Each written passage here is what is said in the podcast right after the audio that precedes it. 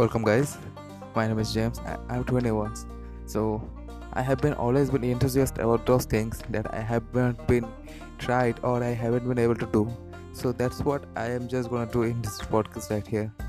In this video oh sorry in this podcast what i'm talking in this podcast i am just gonna talk about my life experience as a young boy and what i was going through and i just want to be that type of guy that who just gonna talk about all these things when he was in his old 40s and 50s so you're just gonna see me talking about all these things.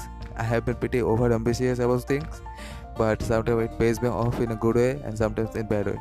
And i hope that it will just gonna add some value to all of your life and also my life also. That's okay and i hope you like it